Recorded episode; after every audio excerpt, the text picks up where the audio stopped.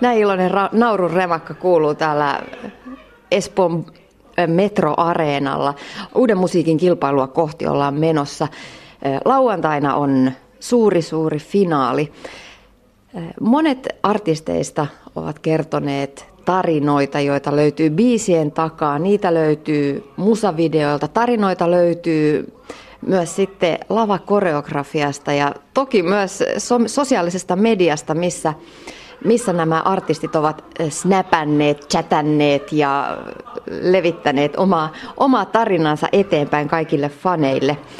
Mulla on nyt vieressä koreografin assistentti Sara Hirn. Miten sitten tarinaa rakennetaan tanssin keinoin? No siihen on tietenkin monia keinoja ja sitten myöskin riippuu siitä artistista ja on tärkeää käydä ne keskustelut artistin kanssa, että mikä se on se tanssijan ja tanssiryhmän tehtävä siinä, siinä teoksessa. Mutta yleisesti ottaen näissä on aika pitkälti, että pyritään ikään kuin tehostamaan ja tuomaan sitä tunnelmaa ja sitä tunnetta, mikä siinä itse laulussa on, niin myöskin sen liikkeen ja, ja tanssin keinoin esille. No millaiseen biisiin syntyy helposti koreografia? No, tämä on varmaan pitkälti koreografi, niin koreografista riippuvainen, mutta, mutta varmaan tietenkin semmoinen, joka puhuttelee itseään, jos, ja sitten semmoinen, missä on selkeä se ikään kuin draaman kaari tai sellainen, että, että artistin kanssa ollaan hyvässä yhteisymmärryksessä siitä, että mitä me haetaan sillä sillä koreografialla sekä sillä tanssijan roolilla siinä, että onko se ajatus siinä, että se tehostaa sitä laulajan roolia vai onko ajatus, että, että nämä tanssijat nimenomaan ilmentää sen tunteen siinä kappaleessa vai että mikä se on se ikään kuin tanssijan rooli, että sitten jos on kovin epäselmä, että, että ihmiset vaan on siellä lavalla tanssimassa ilman, että oikein kukaan tietää että miksi, niin silloin se on aika vaikea tehdä sitä teosta koreografin näkökulmasta. Mm, millaisia rooleja, sitten sanoit, että tanssia voi tun, ilmentää tunnetta siellä, siellä siinä koreografiassa. Millaisia muita rooleja tanssijalla voi olla? No sitten voi tietenkin olla ihan siis hahmoja, että e, ikään kuin esittää jotakin sen laulun tai kappaleen henkilöä tai on joku kohde, kenestä lauletaan siinä kappaleessa tai, tai sitten saattaa myöskin olla joku semmoinen, että tämä tanssia aiheuttaa ikään kuin tämän syyn, miksi pitää laulaa tästä tai ikään kuin tehostaa sitä tans- laulajan tunnetta siitä, siitä niin kuin teoksen sanomasta. Tai sitten joskus voi olla myöskin, että se on vaan tarkoitus tuoda lisää räväkkyyttä ja iloa ja, ja semmoista näyttävyyttä siihen juttuun, että jos se sanoma esimerkiksi siinä kappaleessa ei ole niin olen, olennainen osa, vaan että enemmän on se tavallaan hyvä meininki ja räväkkyys ja fiilis ja, ja sellainen. Sara Hir, sä tosiaan koordinoit tanssiryhmää uuden musiikin kilpailussa. Tanssijoilla on itse asiassa varmaan yksi vaativimmista rooleista tässä, tässä koko tuotannossa mun näkökulmasta, koska hehän joutuvat hyppäämään roolista toiseen, jopa tunnelmasta toiseen, kun mennään kappaleesta kappaleeseen. Joo, no se on kyllä totta. Et, kyllä, mutta me, siksi täällä on niin hyvät tanssijat ja upea ryhmä, jotka on ammattilaisia, osaa tehdä sen ja se on meidän työtä ikään kuin osata tehdä just sitä, mitä pyydetään ja tietää, milloin on se sun hetki olla se tähti ja milloin on se laulajan hetki olla se tähti ja, ja ilmentää niitä asioita. Ja se on se tanssijan rooli on, on tärkeä, että sä ymmärrät sen ja osaat tehdä sen niin kuin just niin, että se näyttää hyvältä. Miten tanssia kaivaa itsestään ne tunteet ja sen fiiliksen ja tunnetilan esiin? No kaikilla on tietenkin omanlaisia keinojansa, että toiset on hyvin tunnepohjaisia, saattavat etsiä jonkun oman omasta elämästä jonkun tarinan tai jutun, mikä herättää sellaisia tunteita itselleen, että tavallaan vähän niin kuin sen roolin tai semmoisen hahmon kautta, tai sitten toiset kokee vahvasti sen liikkeen, että se liike tavallaan synnyttää heissä sen, sen tunteen ja että se on ikään kuin vatsan pohjasta lähtee se, se liikekieli, että, että kaikilla on aika omia, omia keinoja, mutta kyllä usein sitten pitää hakea tavallaan semmoista omaa hahmoa ja muisti, muistijuttuja niin kuin omasta elämästä, että millä pääsisi kiinni siihen fiilikseen, mitä siinä tarvitaan jos nyt mietitään näitä tämän vuoden UMK, UMK-kappaleita ja niiden tarinoita, niin luodaanko siellä, seurataanko koreografioissa sitä biisin tarinaa vai luodaanko uusia ajatuksia, uusia tarinoita? No varmaan osittain sekä että. Että riippuu aika pitkälti biisistä just tosi paljon myöskin siitä sen artistin toiveesta ja, ja heidän niin kuin, taustaryhmänsä näkemyksestä, että mitä se oli. Kyllä pitkälti mennään kuitenkin sen artistin ja artistin niin kuin, oman ryhmän näkemyksen mukaan si, sitten, että et ei voi koreografina lähteä ihan, että aina tietenkin ehdotetaan ja on ajatuksia, ideoita ja sitten niistä sovitaan, että mitkä niistä otetaan ja mitkä jätetään, mutta, mutta kyllä se silleen on aika pitkälti kuitenkin artistin omaa niin kuin näkemystä myöskin, mitä sitten tanssijat ja koreografi vahvistaa. Mukana on kuitenkin aika monia, aika tuoreita artisteja, joilla ei välttämättä ihan hirveän selkeä se oma näkemys ole. Onko kukaan artisteista pistänyt kapuloita rattaisiin, että nyt me ei tuota tehdä? No ei ehkä niin negatiivisessa mielessä, mutta tietenkin ihmisillä on erilaisia näkemyksiä ja toiset haluaa tehdä enemmän ja toiset vähemmän ja toiset haluaa pelkistetympää ja toiset haluaa räväkkyyttä ja sitten toiset haluaa ehkä ne efektit jollakin muulla kuin tanssin keinoin. Että, et eihän se ja eihän kaikkeen tarvitse eikä ole hyväkään laittaa, että se tuo vaihtelevuutta, että on kaikenlaisia efektejä, että onko se sitten pyro tai, tai tanssijoita tai, tai mitä, mutta, mutta ei, että kyllä me aina päästään hyvin yhteisymmärrykseen, että mitä, mitä me tehdään. Saara Hirn, kuinka paljon TV-toteutus sitten karsii pois Ville ja koreografin ideoita? No tietenkin joita, mutta täytyy kyllä sanoa, että täällä on niin upea ryhmä, että kyllä Reija pääsee aika vapaasti, eli Reija Väre, kuka on pääkoreografi, niin pääsee aika vapaa, vapailla käsillä toteuttamaan kyllä niitä haaveitaan. Ja sitten myöskin tosiaan, kun on niin upeat tanssijat, niin niitä pystytään toteuttamaan, että ihmiset oppii nopeasti ja, ja ammattitaidolla, niin niin kyllä itse asiassa aika hyvin tässä tuotannossa pääsee kyllä tekemään, koska on niin ammattitaitoista porukkaa täällä. Lauantai-iltana sitten tärähtää. Mitä erityistä tullaan näkemään, jos pikkusen voit raottaa sitä salaisuuden verhoa? Monipuolisia esityksiä. Kauhean vaikea kysymys nyt, että mitä tässä nyt saa kertoa, ettei saa potkuja. Mutta ehkä mä en nyt paljasta tämän enempää, että pitää katsoa. Eli kaikki vaan niin TVn ääreen lauantaina yhdeksältä, niin näette itse. Näin kertoi UMK-tanssijoita luotsaava Saara Hirn. Täytyy sanoa, että vaikka UMK on katsojalle täynnä glamouria, niin täällä takahuoneessa ei glamouria juuri näy.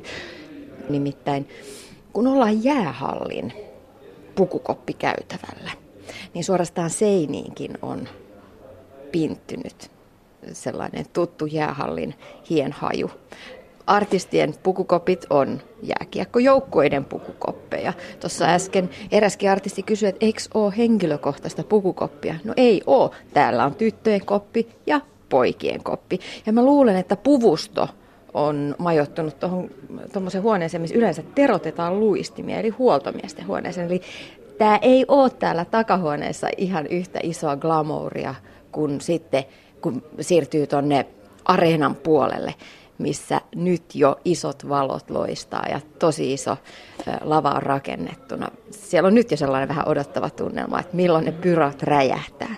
Mutta hei, nyt loppuu nämä puheet. Mä nappaan nimittäin nyt kiinni hihasta Anni Saikkua, joka kulkee täällä pitkin käytäviä, ehkä vähän eksyneen näköisenä. Hänellä on kädessään mukillinen kuumaa vettä ja sitä hän pörisyttelee tuollaisen muovipiipun kanssa. Annilla on vähän flunssaa.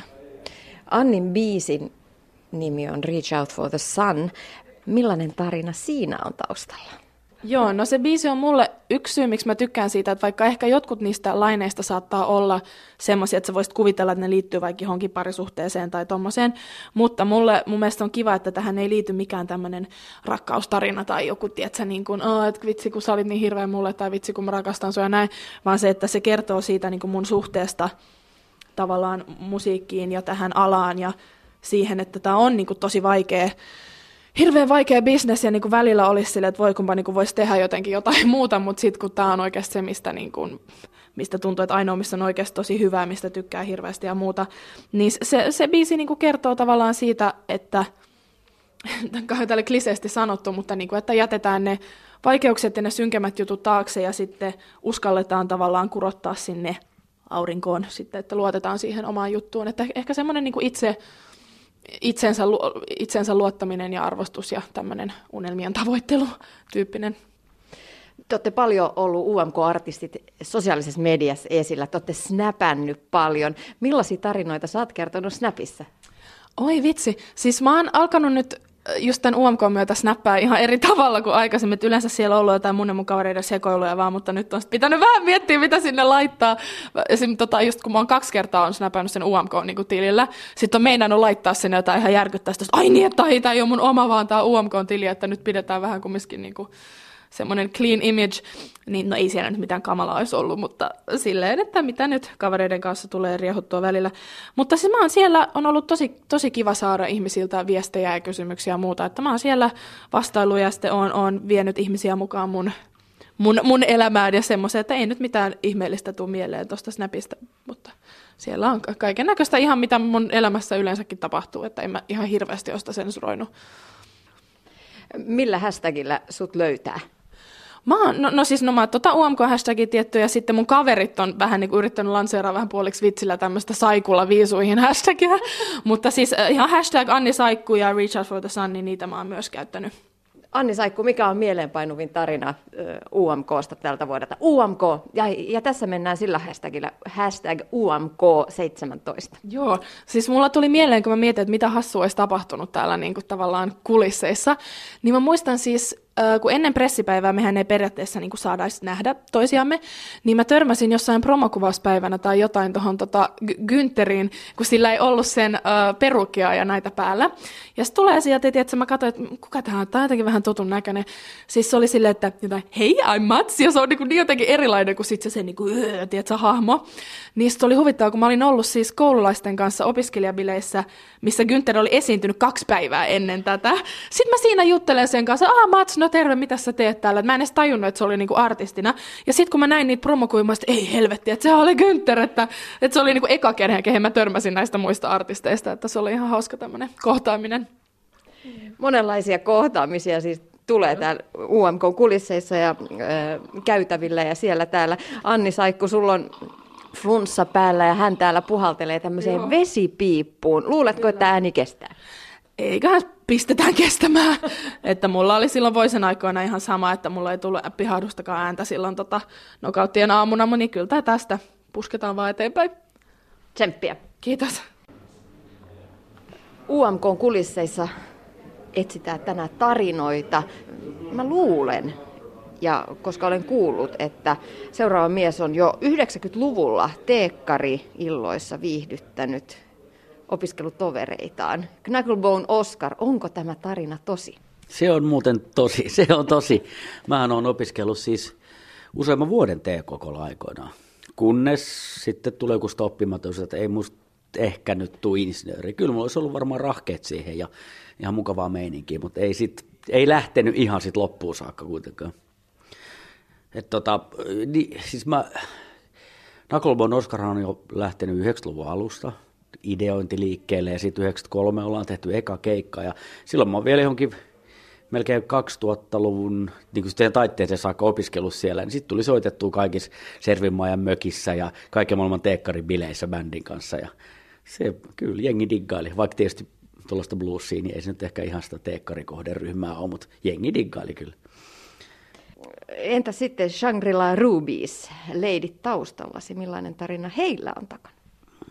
No Shangri-La Rubisilla on sen tausta, että hän on tehnyt burleski-juttuja jo yli kymmenen vuotta Suomessa, mikä on sitten niinku, niinku sillä alalla aika oranurtavaa jo. Eli silloin 2000-luvun puolessa, niin kuin puolessa välissä 2005-2006, niin ei sitä, mun mielestä se ei ollut mitenkään kovin niin kuin trendikästä eikä varmasti ollut isokaan. Et silloin he on aloittanut, ja me ollaan tehty oikeastaan ekoina vuosina jotain yhteiskeikkoja niin kuin samoista tapahtumista, ja siinä on jäänyt ajatus kytemään, että tehtäisikö yhdessä jotain. Ja sitten myöhemmin tuli niin Knucklebone Oscar musavideoille, Mimmi tuli tanssimaan ja esittää rooleja. Ja siitä sitten se vaan tavallaan tiivistyi siitä, että hei, nyt tehdään tällainen klassinen niin kuin blues- ja burleski live-show. Ja siitä se oikeastaan meidän yhteistaivelu on lähtenyt siitä, että UMK on vain tällainen niin kuin sattuma ja sivujuonne. Että emme niin kuin ollenkaan mietty tällaista, eikä tämä ollut alun perin mielessä, mutta tähän nyt sitten jouduttiin. Ja tai päästiin, ja tässä ollaan. niin, nyt teitä yhdistää Knucklebone, Oscari, Shangri-La, Rubies ja Caveman. Kuka hän on? No Caveman on tietenkin sellainen kuvitteellinen hahmo, joka on vapaa kaikenlaisista niin kuin, yhteiskunnan ikävistä velvoitteista ja osaa bilettää ja pitää niin kuin, hauskaa ja samalla kyllähän nyt ehkä on vähän minä sitten kuitenkin myös luola mies. Millä tavoin te aiotte lauantailtana räjäyttää areenan yleisön? No, me ollaan otettu käyttöön sellaisia niin kuin sen verran paljon, että se aika klassisia Knucklebone Oscar keino, eli tota sellaista niin kuin räväkkää showta, missä on vuorovaikutusta yleisön kanssa ja ei niin kuin mitään sellaista eh, tyypillistä Euroviisu hommaa, niin kuin, ei mitään superpyrotekniikkaa tai konfettisadetta tai tällaisia supernäyttäviä rakennelmia, mutta sellaista niin kuin, ikään kuin, niin kuin persoonaa ja siihen presenssiin menevää intensiteettiä ja riehumista ja liikkumista. Eli ne, jotka tietää Knucklebone Oscarin live-keikkoja, niin sellaista niin kuin samanlaista meininkiä on luvassa. Mutta ei, ei spoilata sen enempää vielä. Et se, nythän taas pari päivää on, on, niin kuin treenataan ihan ja suunnitellaan. Et se, ei ole se, ne, se poikkeaa aika paljon siitä normaalista me, mun live mikä on hirveän imp, improvisoitua ja sellaista niin kuin spontaania. Tuossa on niin kuin ihan niin kuin jokaista kamerakulmaa ja liikettä ja kaikkea myöten asiat on suunniteltu etukäteen. No mutta tsemppiä. Kiitos, kiitos. Televisiotuotannoissa, kuten nyt UM, uuden musiikin kilpailukin on, tarinoita kerrotaan monella eri tavalla. Tanssijoilla on oma tapansa tuoda tarinat esille laulajilla. Kappaleista löytyy monenlaisia tarinoita. Jokainen voi kuulla laulun sanat oma, omaan elämäntilanteeseensa sopivalla tavalla, mutta myös puvuilla, asuilla, joita esiintyjillä on päällään, niilläkin on omia tarin, tarinoitaan. Pukusuunnittelija Jouni Mervas, miten artistin asu, asulla pystytään tukemaan sitä tarinaa, jota hän haluaa kertoa? No puku on kyllä aika oleellinen tällaisessa varsinkin euroviisutyyppisessä genressä, että kun lähdetään tekemään kuitenkin ohjelmaa ohjelmaa tai showta yleisölle ja TVCen, niin siinä pitää tavallaan niin kuin vähän mennä siitä arjesta todellakin niin kuin ulos. Ja että se näyttää mahdollisimman semmoiselle niin show, show-vaatteelle. Mutta sitten siinä on, se on aika hieno, hieno, hieno raja se, että mihinkä sen vetää, että se ei meistä se niin sirkus, sirkuspuolelle kuitenkaan. Ja sitten se matka on aika pitkä sitten se artistin kanssa, että se, me ollaan aloitettu yhteistyö näiden artistien kanssa lokakuussa ja nyt ollaan sitten tammikuussa, niin et, et siinä on kaiken näköistä. Lähdetään jollain liikenteeseen ja sitten tullaan taas vähän takaisin ja sitten on, se on vähän sellaista niin kuin, jotenkin, että innostutaan sitten taas vähän niin kuin mietitään, että onko tämä sittenkin vähän liian raju ja kaikkea tällaista. Että se on semmoista niin kuin, ehkä vähän niin kuin kompromissin tekemistä ja sitten pukusuntajan rooli on myös vähän ehkä, vähän myös tuntuu aina välillä, että ollaan vähän niin kuin psykologejakin tässä, että saadaan niin kuin myytyä nämä ja vakuutettua sille artistille, että sä oot oikeastaan tosi makea juttu, että luota minuun. Niin. Joo. Jouni Mervas, miten, miten se sitten se pukusuunnitteluprosessi etenee tällaisessakin projektissa? Kuuntelet sä ensin ne biisit ja haet sieltä sitten ideaa ja omaa, omaa tunnelmaa vai, vai haastatteletko artisteja? Joo, kaikkea noita. Että sehän, tämä koko prosessi alkaa niin, että me tapaamme artistin ja hän kertoo itsestään ja tästä prosessista muutenkin ja mitä hänellä on mielessä. Ja meitä on enemmänkin siinä, että on maskia ja pukua ja on sitten tätä lava, lavashouta ja muuta. Ja kaikki ruvetaan niin miettimään sitä maailmaa, mitä se voisi olla. Ja sitten eka tietenkin tehdään musiikkivideot. Tässä UMK-projektissa tehdään siihen, että se niin kuin maailma pitää eka myös luoda. Ja sitten jos me sieltä saadaan jotakin sitten tuotua tähän lavasouhun, niin se on aika onnistunut paletti sitten siinä, siinä kohtaa. Mutta sitten niin ihan mun prosessi on se, että mä teen fiiliskuvia, moodboardeja, eka mitä mä esitän sitten se artisti, että mä oon ajatellut, että sä olisit, voisit olla tämän näköinen.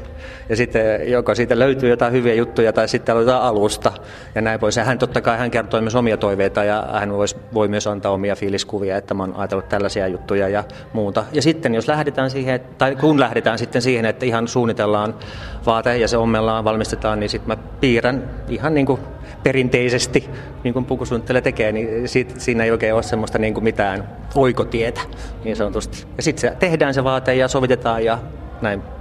Hmm. Joo. Ja lauantaina nähdään sitten, millaisissa asuissa UMK-artistit lavalle nousevat.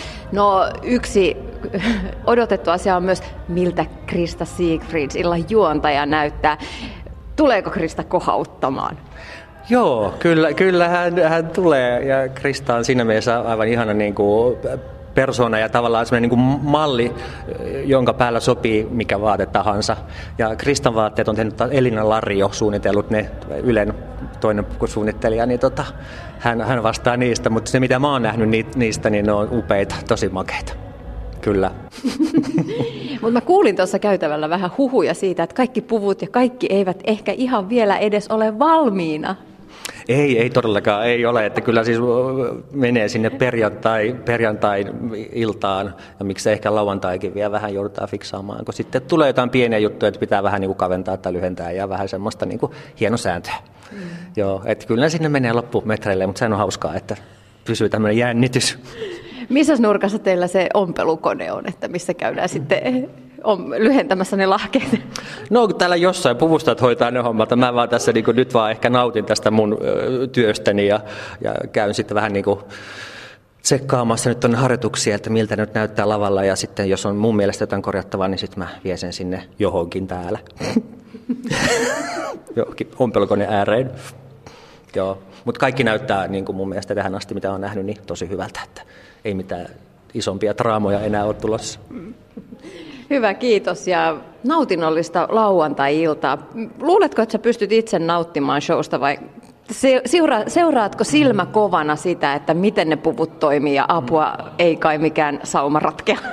Mä en enää välttämättä siinä kohtaa, ehkä fina, äh, kenraalissa mä, joo, siinä mä ehkä vielä jänskätän vähän sitä mietin, mutta kyllä mä finaaliin, kun mä oon sit kuitenkin tällä niinku työpuolella niin sanotusti täällä päkkärillä, niin mä ehkä nautin, mua jännittää niitä artistien puolesta. Että niinku, et tavallaan, että miten he nyt tästä suoriutuu ja on niinku tavallaan siinä mukana tsemppaamassa ja komppaamassa sitä. Että pukuja en enää jännitä siinä kohtaa.